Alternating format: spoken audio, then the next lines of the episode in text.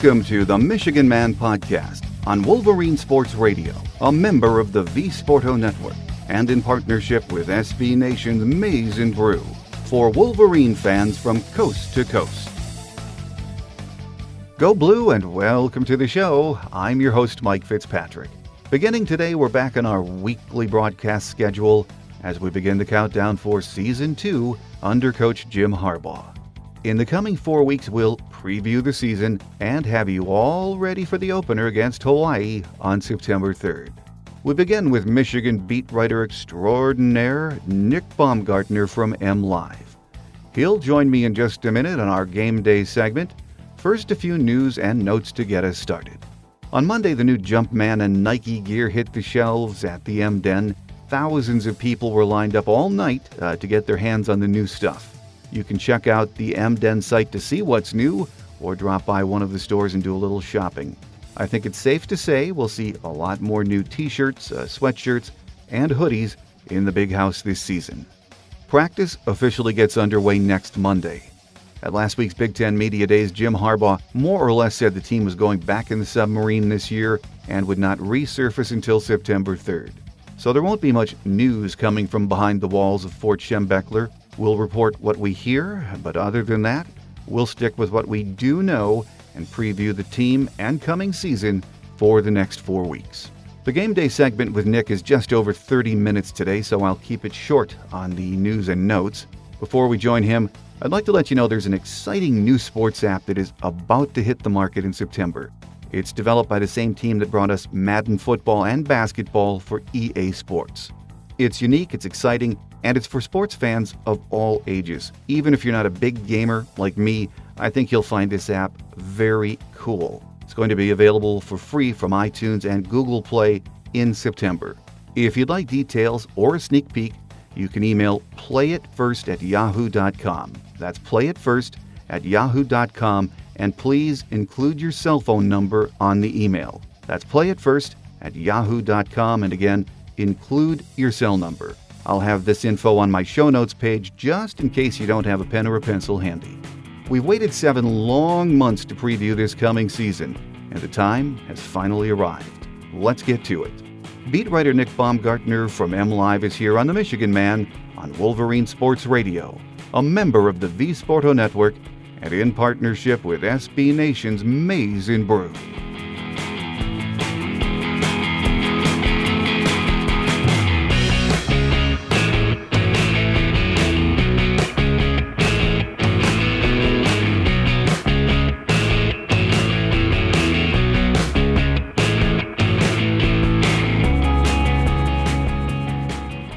Back with us. I think the last time uh, we had this gentleman on was just after the spring football game. Michigan beat writer Nick Baumgardner from MLive. Good to have you back, Nick. Good to be here, Mike. I just I just tweeted uh, that I was still on your show, and that must mean that football's here because every time I think every time I talk to you in the summer, I mean season's right around the corner. So here we go. Here we go, man. I mean, uh, here it is, August first, as we tape this on a on a Monday morning, and yeah, a week from today, things get rolling in earnest. Uh, I guess I was just wondering this morning uh, if everyone's going to survive the uh, the Nike unveiling today. Yeah, I don't know. I don't know. That was uh, I was out there until around I want to say like 2 a.m. Uh, uh, Monday morning, Sunday night, uh, and that was quite a scene. I mean, I that you know we had met with some of the Nike or some of the M Den folks uh, a couple weeks ago, and they told us that you know they anticipated quite a crowd, but I don't know if anyone. I mean, there were several thousand people uh, that flooded the streets downtown. Uh, you know, I mean, it, you know, Jimmy King, I think, at first remarked that this felt like uh, that it felt like some sort of championship parade or something. And I mean, that, that kind of hit me, and I was like, well, that's that's really kind of what it does feel like. And yeah, people were thrilled, but they were out there till two, three, four in the morning. I'm sure. Yeah, it's a, a big deal. We're going to see a lot of uh, new gear in the stands this year, so that'll be fun. Well, Big Ten Media Days uh, were last week in Chicago, Nick. Uh, Jim Harbaugh drew big crowds uh, at all of his appearances he is just always so interesting to listen to, isn't he? Yeah, yeah, and this year maybe uh, maybe more more than last year in that I think that it, it was really striking to me that he was uh, he's more comfortable. Uh, I think he was much more comfortable talking about his players. Uh, you know, it kind of hit me last year in the summer and even in the spring and even somewhat in fall that uh, you know he really didn't know the team. I mean that well. I mean there were certain guys that he'd gotten to know a little bit, but you know he didn't know them on any kind of uh, intimate level. There wasn't enough time for that. Uh, he was still trying in the process of figuring that out. I think he you know, mentioned again earlier this week that you know that first year, especially those first few months, there uh, for a first-year head coach are truly, you know, uncharted water. You have no idea, you know, what's going on. And if you can remember back, I mean, he was he was playing guys at different positions in spring. He didn't know what was, you know, people didn't know what was going on, and he was still figuring it out. But a year removed uh, into the second year, much more comfortable. Uh, knows his guys, knows who he can count on, knows he has work to do, um, and everybody around him seemed more comfortable as well. The players uh, and everything involved. So you know, he he was more relaxed. I feel like uh, confident. His players were relaxed and confident. You know, they know what their goals are, and they know that they've got to work to get them. Uh, nobody said anything crazy, but at the same time, it just it struck me completely across the board that everybody in that Michigan contingent was just much more relaxed, much more comfortable, maybe as comfortable as I've seen uh, a Michigan team at a summer media days like that since I've been uh, since I've been covering them. Well, we're a week away from uh, the opening of uh, fall camp, and before camp starts officially on Monday, this Saturday, Michigan hosts the barbecue in the Big House. And mm-hmm. th- this event, Nick, just seems to get bigger and bigger every year. Yeah, it's really the uh, maybe the only thing remaining from the Rich Rodriguez uh, era. Rich started the barbecue uh, years ago, and you know Brady Hoke continued it, uh, and Jim Harbaugh's picked it right back up again. And I think it's you know it was a great idea by Rich a long time ago because it's been something that's been you know emulated and copied somewhat by uh, by a lot of these other schools. It's one of those you know last things of the summer that you do before you start getting getting down to business with your team. And you know Michigan's got a slew of visitors coming in over the years. This is this event has uh, given them a ton of momentum toward getting commitments on a lot of guys. It's been you know one that they've really hammered home on some kids that they're really kind of reaching for that they might not even guys they might not be in great position for, but maybe have a chance with they can get them on campus, uh, and then maybe squeeze an official visit out of them later in the fall. Uh, and obviously, the number one guy on that list is uh, is Najee Harris, number one player in the country, uh, five-star running back who's committed to Alabama. You know, same situation like I just said. I mean, he's a guy that you know knows Michigan, uh, knows of them, knows what they can do, has has met them before, worked with them at a satellite camp. But until you get them on campus, you know, you can't really say that you've got any kind of shot at maybe changing his mind. But you know, next weekend they get that chance, and you know whether whether it happens or not, we'll see.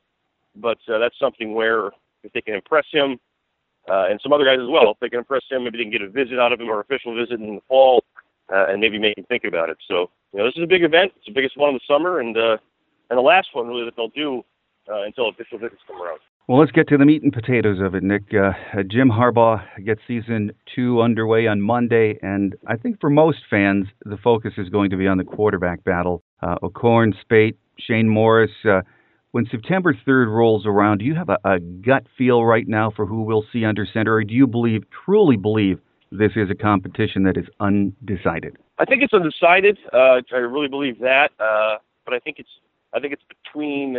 Um, I don't think it's as wide of a net as Harbaugh's casting it. I think it's between Speight and Corn. Uh, those are the two guys. You know, depending on who you asked, most people would tell you uh, up there, even though Harbaugh never really officially declared a leader. Uh, most people would say that Wilton Speight. Uh, most people who saw every practice would say Wilton Speight finished, you know, a nose ahead of John O'Korn in spring, which surprised a lot of people. Uh, one, you know, Wilton Speight got a lot better, improved more than I think people anticipated him to improve, and John O'Korn did not perform uh, quite at the level they were anticipating and hoping. You know, I mean, you got to remember John O'Korn is the guy that Michigan staff behind the closed doors has told people since he walked on campus a year ago, this is the most talented quarterback we have, and they were including Jake Rudock in that statement when they said that. So John O'Korn has a lot of physical ability, he has a lot of physical talent, but you know, the consistency uh, just wasn't there. Uh, there was a lot of mistakes in terms of turnovers. That's really the thing. You know, John O'Korn's a guy who can make you one huge play, uh, and then uh, two minutes later he'll, he'll throw a pick six, and that's something that Harbaugh just can't. You know, that's he can't have that in that offense. Uh, they're not built for that, uh, and that's something he's he's got to figure out and got to get rid of it. Got you know get rid of out of his game. If he can if he can fix that, then I think John O'Korn's a starter because I think he's got the highest ceiling, uh, and he's a guy who can make the most plays. You know, he's the guy who can make the play when there's nothing else to be made, so to speak, like they always like to say. Uh, you know, Wilton was probably a little more consistent, but at the same time, isn't that explosive. Um, and, you know, and he's never he's never really played. He played, you know, one quarter last year in relief, and obviously did a nice job. But at the same time, there's really no experience there to lean on. So, uh, you know, we'll see how it goes. I, I don't think it's going to take him that long uh, to, to figure it out. I mean, it may take him right up until the opener to announce it, uh, maybe even to the guys. But I think you know he's going into this knowing that within ten, you know, five to ten days, he's going to know. I mean, he's going to know which guy got better in, in the summer, and he's going to know which guy, you know, didn't get as better, I guess, so to speak, uh, in the summer. And uh, as time goes on, those reps will kind of reflect that. Not that we'll see it because he won't be, you know, we won't be there, but uh, I think that they'll have a good idea pretty quick. And the one last thing on that one, uh, the thing that he pointed out, you know, somebody asked, you know, does that give you a does that give you a problem with trying to anticipate what your offense is going to look like? And you know, he said that's a good question because normally the quarterback dictates the offense, but those guys are are, are similar players, so it's it's not necessarily something they got to rush, but at the same time, you know, you can't take forever with it. And I'm sure that uh, you know midway through fall camp, I'm sure he'll have his answer. Well, there was some thought or some talk that the uh, the team was uh, heading back down in the submarine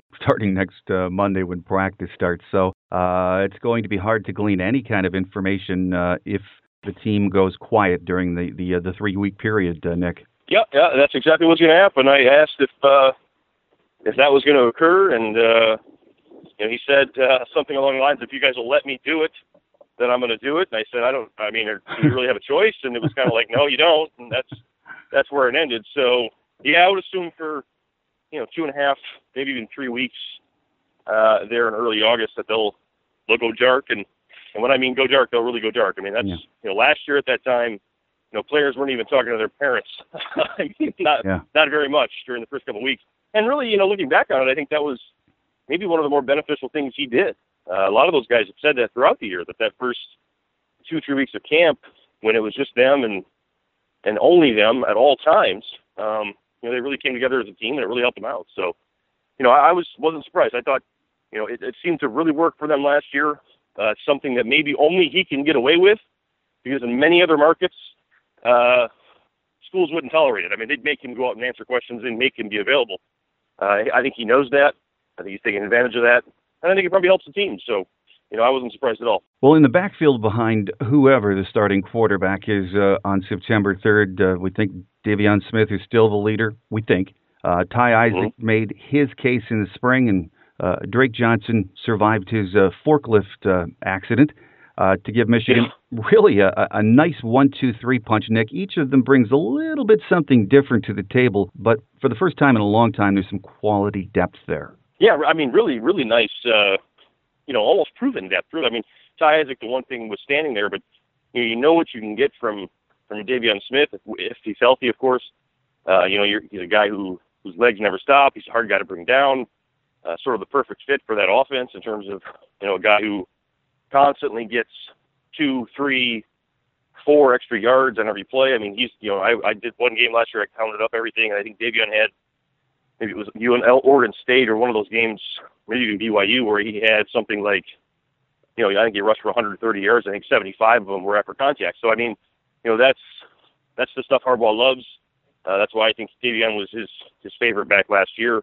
His ability to do that, and then you know Drake Johnson. Obviously, it's all going to depend on the health Drake. I mean, I know the this crazy forklift thing happened and everything else. But you know, the knees. You know, I'm interested to see how the knees hold up because we didn't see, you know, the Drake Johnson that I remember from late in 2014. We didn't see him last year until maybe the bowl game. A couple couple spurts we saw him in the bowl game where he looked like he had some more juice in his legs. So I'll, I'll be interested to see how that works out, how much you can lean on him. But either way, uh, you know, they know they can trust Drake and he'll, he's going to play as long as he's healthy. And then Ty Isaac, yeah, they were they weren't sure what they were going to get out of him. Uh, there was a couple points last year where I think they were all ready to throw in the towel on that one, Ty included. Uh, but he had a uh, had a great spring. I mean, you know, everyone you know everyone that had any kind of say in it said that he had a a really really good spring. Uh, prepared hard, lost weight, got stronger, got tougher, uh, was more willing to put, drop his shoulder and use the 230 pounds that he has to his advantage instead of uh, avoiding contact like he did all of last year. Uh, so I think they were hopeful that he can be a guy who, along with, you know, it can be a similar back to what De'Veon is, but on top of that, Ty Isaac has terrific speed, uh, and he can maybe be a guy that, you know, maybe he can, if he breaks a couple tackles, maybe he can break it the rest of the way, whereas De'Veon's not going to really run away from anybody. Uh, I think if they can get that, then uh, they've got three really, really good ones uh, to lean on you know, for what will be a long season. And Jim Harbaugh, as we know, likes his fullbacks, and we're going to see a couple of new faces as the uh, the battering rams there, Nick. Yeah, yeah. The, the, the number one was uh, Khalid Hill, uh, the, uh, the the converted tight end, will still probably see a little bit of time at tight end, but an interesting move, but one that didn't surprise me at all. Uh, something that Khalid embraced, and I think if you want it to happen, You know, he's he's only six, I want to say six one, but he's 260 pounds. He's a pretty good athlete. He can hit, he can catch. He's got soft hands and good feet. Um, you know, we'll see how that all how quickly it takes him to adjust to everything. I know Henry Poggi, who's also back, who had a who had a strong close to last season, has admitted that you know when he transitioned to fullback last year, uh, that was something where even until maybe the third or fourth game, you know, those first couple of games, he was out there kind of just guessing uh, at what he was supposed to do, and eventually it kind of clicked for him. Uh, but between those two, you know, two two athletic guys who are big, strong guys who can do a lot of different stuff. Uh, I'll be interested to see if they can. You know, I, I don't think it's going to be right out the gate like it was last year. You know, where Joe Kerridge is so comfortable with his position, and, and Sione Houma was also so comfortable with it they could just hand them the ball like that that they were doing, and things were going to happen. But I do think in time you'll see an ability to maybe use a fullback in the receiving in the passing game maybe more than you ever have. Uh, but again, I think that uh, two really athletic guys were excited to play the position and willing to do it. I mean, from what the sounds of it, after year one, there was almost a fight between people who were trying to switch positions to fullback uh, because they saw how much the guy got to touch the ball and how much they played them. So, uh, a desired position on the roster, no doubt, and one that uh, will be interesting to watch. Well, at the wideouts, Nick, uh, Amara Darboh and Jehu Chesson are back, and they're joined by a host of young, but many uh, of them unproven talents. Still, this could be a, a pretty good uh, group with, with a high ceiling. Oh yeah, totally. I mean, the first things first are the guys coming back. I mean, you mentioned it. Uh, Darboh or uh, Chesson was a first-team All Big Ten player last year. Uh, Darboh was, uh, I believe, honorable mention, but you know, Amara led the team in catches. Jehu Chesson led the team in yards. Uh, you know, that's a that's a really good one-two that you're bringing back. That's probably as talented and deep as anybody else in the country to bring back basically all of your top two receiving yards from a year ago. You know, the one thing the one thing to watch is Jehu Chesson, Jehu Chesson's knee to see if how healthy he is when everything starts. You know, Harbaugh hasn't still hasn't come out yet and said 100% that he's ready to go. A couple of players even said earlier this week that you know Jehu was still sort of rehabbing that knee and wasn't totally back in off-season workouts, but they still have a month to go uh, before the season begins. So at worst, maybe it takes him a couple of games to get back into that old form. Uh, but Amara Darboh was fantastic in the spring. He was, you know, Harbaugh said many times now that he thinks he's now the best receiver on the team. So he thinks he elevated himself above Jehu, and Jehu's number two. But you know, obviously that could change. A lot of competition going on there. Uh, and then the good thing that they have is, like you said, like they bring in, I want to say it's five or six uh, true freshmen uh, that can play receiver. And you know, you and with the addition of you know, obviously Grant Perry's still there, Drake Harris is still there, uh, Maurice Ways when he gets back from his foot. But all those young guys will now have the chance for you know only one year, but still they get the one year of watching uh, Amara and Jehu Chesson work. And I think that's that's the big key. You know Jehu Chesson and Amara Darboh didn't have that when they came in here.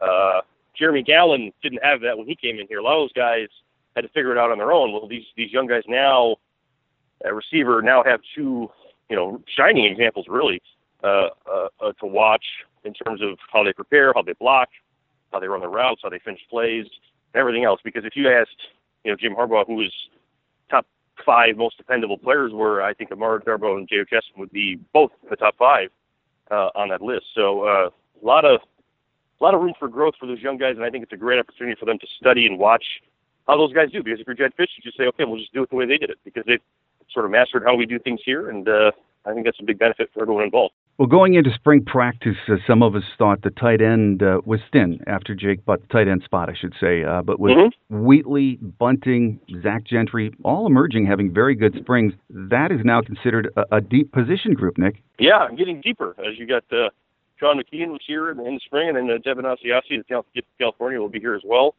Uh, so all of a sudden, like you said, yeah, I mean, uh, something that looked thin now all of a sudden looks like uh, where's you know where's all the playing time going to come from, and who's going to get who's going to get it. I mean, Tyrone Wheatley looked fantastic uh, in the spring. Looked like a difference maker. I mean, a guy that's you know with this combination, scary combination of size and speed and hands and everything else. I mean, it took it took five minutes, you know, Mike in Florida to understand why they didn't move him to offensive line. You know, there were so many people that asked that question: Is is Wheatley going to get moved to offensive line? Is maybe he going to play? Maybe he'll play defensive end. I don't know. I saw him run two routes, and I was like, well, I know why they never moved him because this guy can catch everything. He's got great feet. Uh, he's not a breakaway player or anything, but I mean, he can run.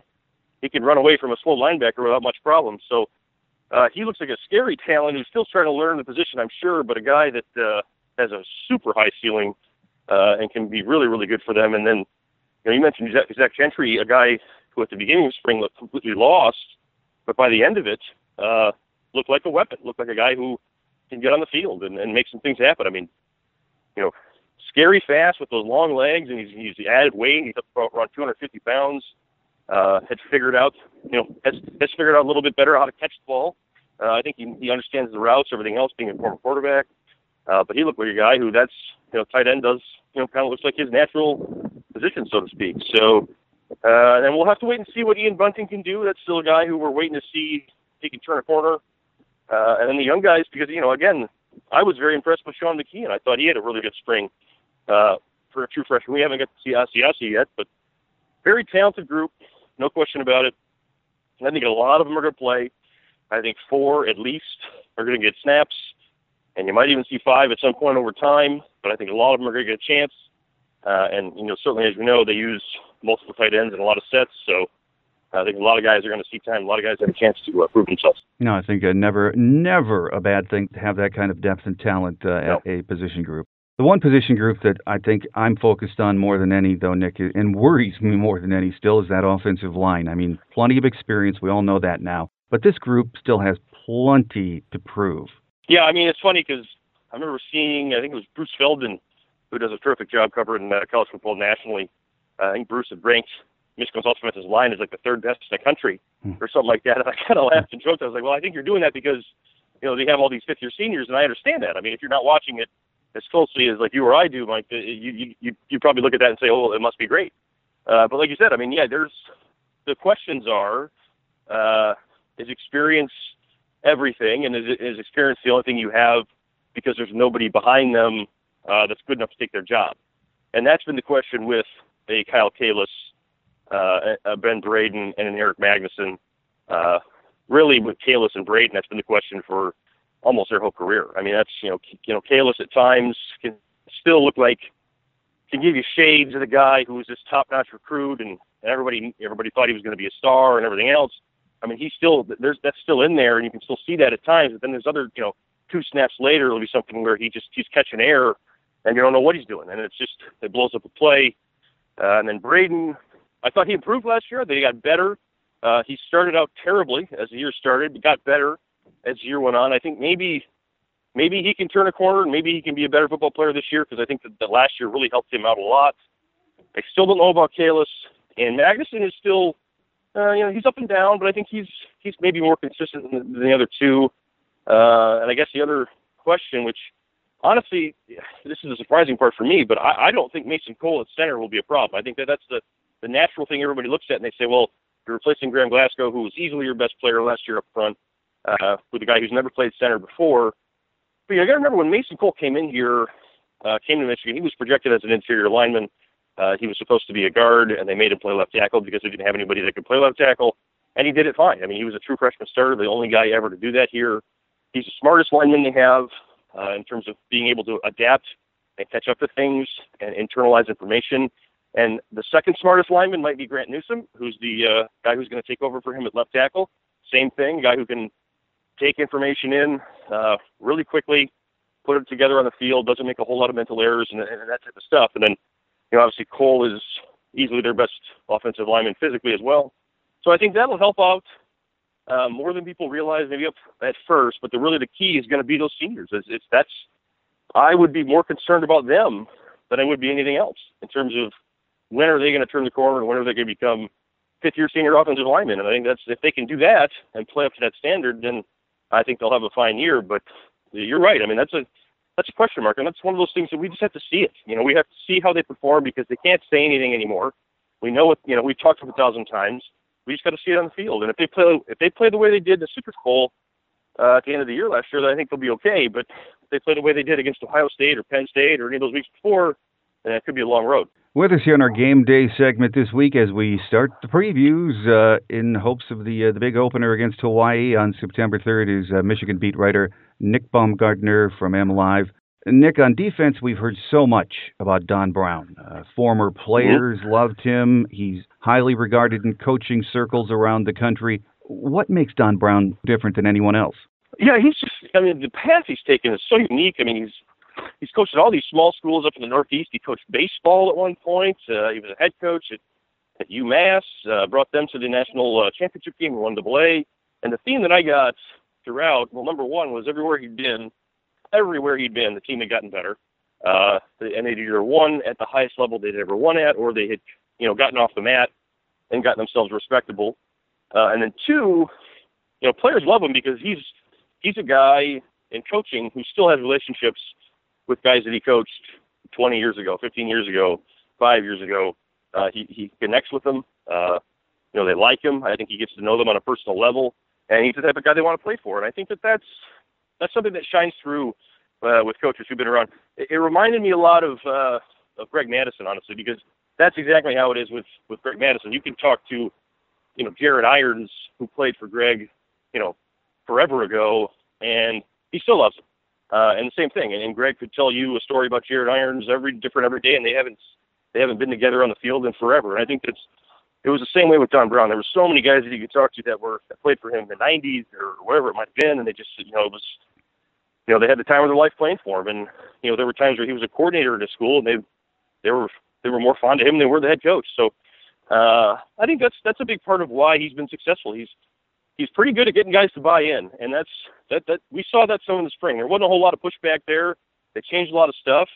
Uh, it was stuff that was exciting for the guys. They all bought into it, and, uh, and they installed everything pretty quickly. So, you know, we'll see how it translates. I think this is probably the most talented defense he's ever gotten a chance to work with in, in terms of NFL talent and everything else. And and I think he's he's also interested in the challenge. I think that's one thing that that he'd said that this is a huge challenge for him. He's done about everything else in his career, uh, and if he could, uh, you know, help this team reach new heights, I think that'd be a, you know, quite a quite a cap to to the 60s for him. He's, he's now 60 years old. Well, just about every preseason magazine, Nick, I've picked up says Michigan's defensive line group this year could be one of its best ever. And you know, I've been around long enough to see some pretty good defensive line groups come through, but on paper, uh, this is a very yeah. imposing group of players with depth. Yeah, I mean, this is uh, you know, it's it's hard to compare it to what Alabama does. Alabama seems to just have a have a way of having ten guys every year who are like all conference or NFL type bodies. This is about as close as you might get, uh, to be quite honest. I mean, this is this is a true eight man rotation with five, maybe six guys. If I'm thinking off the top of my head, at least five who can play in the NFL. I mean, that's probably six uh, guys that are just, you know. And you look at Wormley, who's been here and played every position uh, and done it for three years. And you know, we talked. There's a bunch of people at media day. You talked to several different offensive players, and Wormley's name was brought up with Joey Bosa as one of the best defensive linemen in the league last year. So people, you know, respect the heck out of him and what he's been able to accomplish. You know, I thought Chris Wormley would have been drafted rather high. I thought he would have went ahead of Willie Henry if he wanted to go out last year. He chose to come back. So, so there you go. You got an NFL player coming back, and Chris Wormley. You've got Ryan Glasgow, who I thought was playing at an NFL type level before he hurt his shoulder. He's back. He's healthy. Bryan Mone, who the staff loved, who hurt his ankle before he even really got to do anything, is back, and he's obviously a physical, you know, freak. Maurice Hurst had the best season he's had. Again, a guy with NFL potential who can get who can get quarterback, get the backfield, make things uncomfortable for you. Taco Charlton, same thing. Physical, the body, everything else, and all the athletic attributes that go with it. And then you put, you know, Rashan Gary in there, hmm. uh, who I have seen. You know, I mean, that's the guy. I don't normally jump on the old you know, is this freshman going to be ready to play right now? Is this guy going to be ready to go right now? The only guy that I was ever okay, yeah, he's probably going to be ready to start immediately was Peppers, mm-hmm. and I would add Rashan Gary to that list. I think Rashan Gary will be physically able to go in and win a job in camp without having been here in spring, even with this defensive line being as deep as it is. Even if he doesn't win the job, he will certainly be in the rotation and certainly be able to play. I mean, he's a physical monster, fast, great hands, extremely powerful uh, who can play on the edge or he can play inside. And that's the other thing is you've got eight you've got an eight man rotation with four guys who can play two or maybe three spots. And Greg Mattison has spent all summer with uh, the biggest grin on his face that I've seen ever, and uh, I think that there's a reason why for it. I think these guys are the best defensive line in the league. and maybe one of the best, if not the best in the country. And I think if they stay healthy, uh, they'll have a chance to prove that. Well, you mentioned Jabril Peppers. Uh, he's been compared now to Charles Woodson uh, and other great two-way players of the past. Jim Harbaugh said this offseason that he's coached very few players at the college or pro level who understand yep. the concept the first time you explain it to them. And Don Brown says he's just different. Uh, what a weapon this kid is, Nick. Yeah, I mean Harbaugh basically called him a you know called him an NFL player. I mean he said he, he called him a world class athlete, uh, a guy who like you like you said it. He said if Jabril played offense exclusively, he'd be the team's best slot receiver, maybe the best running back, maybe the best outside receiver. As it is, he's the best defensive back they have. Uh, he's going to play linebacker, overturn kicks, do everything else. Never complains about it. Wants to do it all. Uh, doesn't ask to be ask his load lightened. Uh, and yeah, I mean, this is this is a guy who can do everything. And I think that if you're being rational, you understand that you probably only have him for one more year.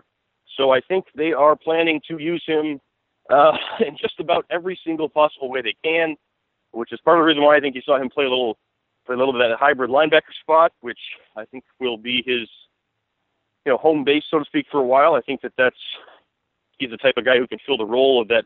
You know, he can get in the backfield, he can make plays on the quarterback, he can rack up tackles for loss. Uh, I think I averaged out what the Sam linebacker's stats were for Don Brown over the last couple of years, and it was somewhere, you know, 15, 16 tackles for loss every year, a handful of sacks, and just a guy who was all over the field making plays. I think that's what they hope he can be. But the other wrinkle, you know, is that you can put him in on offense anywhere, and it's it's an immediate head turning thing for the defense. And the advantage that, that they really get from it is is every week they can add something that no one has seen on tape and no one is ready for, it. and that is that is just the ultimate ultimate ultimate advantage. As, Jim Harbaugh has said many times, that all you have to do with Jabril is tell him what he's supposed to do, and then 20 minutes later he's doing it on the field and he's not making the same mistake twice. He can take information uh, and put it together so fast, and that allows them to do so many different things offensively uh, with him that scares people uh, and, and really makes defenses think. So, you know, just a huge, huge weapon for them. The best athlete on the team,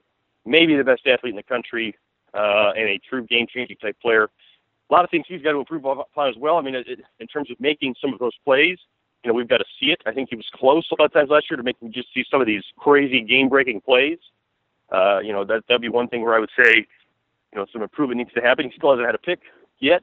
Uh, you know, those types of things. Make you know, forcing turnovers, causing turnovers, you know, creating defensive touchdowns. I mean, the, the bar is so high for him, and the potential is so great that I think it's fair to almost. You know, it might seem unfair, but I think it's even it's fair to expect those types of things from him because he's such a great athlete and I think he expects those from himself. And uh, you know, we'll see if he can get it done. Well, the expectation meter uh, is in the red, and we can expect that to go crazy uh, in the next three or four weeks as we approach the Hawaii opener. And you know, I know fans get sick of hearing this, but I think we have to keep it in mind, and I've always believed it's true. Uh, offense puts them in the seats. Defense wins uh-huh. championships. And the best thing about having a defense like this, Nick, because we know it's going to be good, is you can take more time building that offense, uh, building cohesion with a new quarterback. That is a luxury that cannot be understated, Nick. Totally. And and the only thing that and it should be noted, the only thing that can torpedo a top four, top five, top three defense like this is an offense that is just completely and totally inept. Uh, you know, we saw years here in the previous regime where they had really, really good defenses that were just torpedoed because the offense just kept killing them. I mean, they kept putting them in these terrible spots the one thing to, to take in, into mind there is that you know it might be something where they struggle in the first couple of games, like you said, or it may take take a minute uh, for them to get their feet under them. But at the same time, you got to remember that defense is so good that as long as they're not killing them, as long as they're not putting them in these terrible spots, uh, you know, defense will take care of business. I mean, it, if it's one thing where you go out, you go out and they tell them against a lesser opponent, hey, we only need you to score ten points, we'll get the job done that's a pretty good luxury. I mean, that's and that's the thing that you know if they stay healthy throughout the rest of the year, if the offense continues to improve and becomes even close to what it was last year by the end of the year, uh, if the defense is as good as everybody thinks it'll be, and that is certainly something you can lean on in any game. You know, and that's that's one thing too. I get a lot of questions about, you know, how difficult is that road schedule for them at the end of the year with the at Michigan State, at Iowa, at Ohio State. And my answer has always been, if your defense is truly as good as its potential uh, shows and what it can be. If it, if it reaches that level, then you should be fine in, in some of those road games because that's the way you win on the road. You go into someone's building and you don't let them do anything because your defense is just completely taking them out of the game. And if, the, if Michigan's defense can reach the level of potential that I think a lot of people think they they have, which is number one, uh, then then those road games all of a sudden become a little e- little easier to win because you know I just I think they're going to be tough to move on. I don't, it's it's you look at across the board. Jourdan Lewis is the best corner I've seen at Michigan since I've been covering him. Jabril Peppers is a dynamic athlete. They bring back everyone on the defensive line.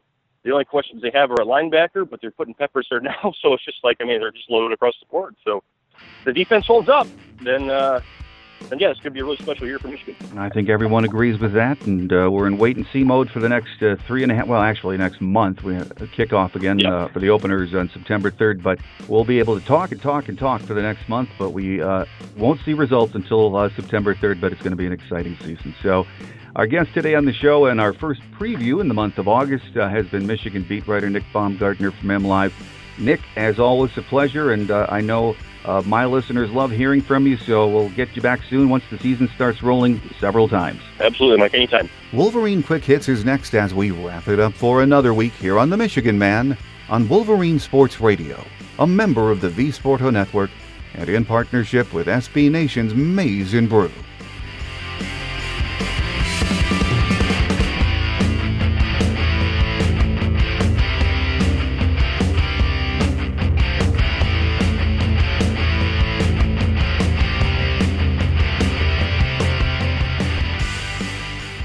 On Wolverine Quick Hits today, thanks to Michigan beat writer Nick Baumgardner from MLive for joining us. Nick does a fantastic job covering the team, and he'll be back with us many times this fall. Next week, the radio voice of Michigan football joins us. Jim Brandstatter will be my guest. He's a tough guy to pin down because of his schedule. Doing radio color for the Lions and then play by play for Michigan makes him a very busy guy. So, right now was a good time to get him. He's a great guy, and I'm sure you'll enjoy his insight into Jim Harbaugh and this year's team, so don't miss that next week. Before we close, I'd like to remind you again that there is an exciting new sports app that is about to hit the market in September. Developed by the same team that brought us Madden football and basketball for EA Sports. It's unique, it's exciting, and for sports fans of all ages. Even if you're not a big gamer, and that includes me, I think you'll find this app very cool. It will be available for free from iTunes and Google Play in September. If you'd like details or a sneak peek, you can email playitfirst at yahoo.com and include your cell phone number in the email. That's playitfirst at yahoo.com and include your cell phone number, please. I'll have this info on my show notes page in case you don't have a pen or a pencil handy. The Michigan Man app is available in the iTunes and Google Play stores, and this fall we'll join the team at iHeartRadio. So get ready for the upcoming season and check out one of my free apps. That will do it for this week. Don't forget to join us again next week as we continue our countdown to the opener with Michigan football radio voice Jim Brandstatter. Until then, have a great Wolverine week, everyone. I'm your host, Mike Fitzpatrick. Take care, and as always, go blue. Thanks for joining us today on The Michigan Man, here on Wolverine Sports Radio, a member of the V Sporto Network, and in partnership with SB Nation's Maize and Brew. Our listener lines are open 24 7 for your calls at 313 263 4842. That's 313 263 4842. Or email us at the Michigan Man Podcast at yahoo.com. That's the Michigan Man Podcast at yahoo.com. The Michigan Man podcast is produced at the studios of Robin Lynn Productions, Allen Park, Michigan, and is not affiliated with the University of Michigan. Go Blue!